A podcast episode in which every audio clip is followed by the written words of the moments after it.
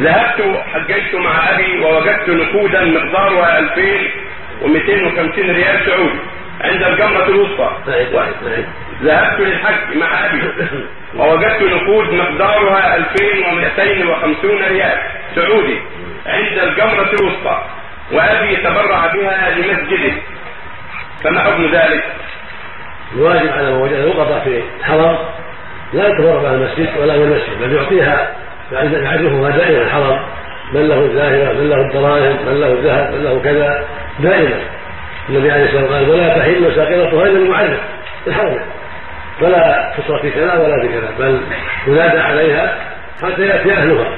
وإذا كان لا يستطيع شنوها المحكمة في مكة؟ والهيئه معده لهذا الشيء وتبرأ من حتى يأتي أهلها يسألون عنها. أما أنها تصرف في فقير أو في أو في مسجد أو كذا لا ما يصح الرسول عليه قال ولا تحل ساقطتها إلا لمعرف إلا لمنشد. الذي يقول ينادي عليها من له الزاهد من له الزاهد وهكذا حرم المدينة نعم. ولو تركتها يا شيخ. إن تركتها فلا خلى حتى يجي ربه يدور. لا لا لا حتى تستريح من الغداء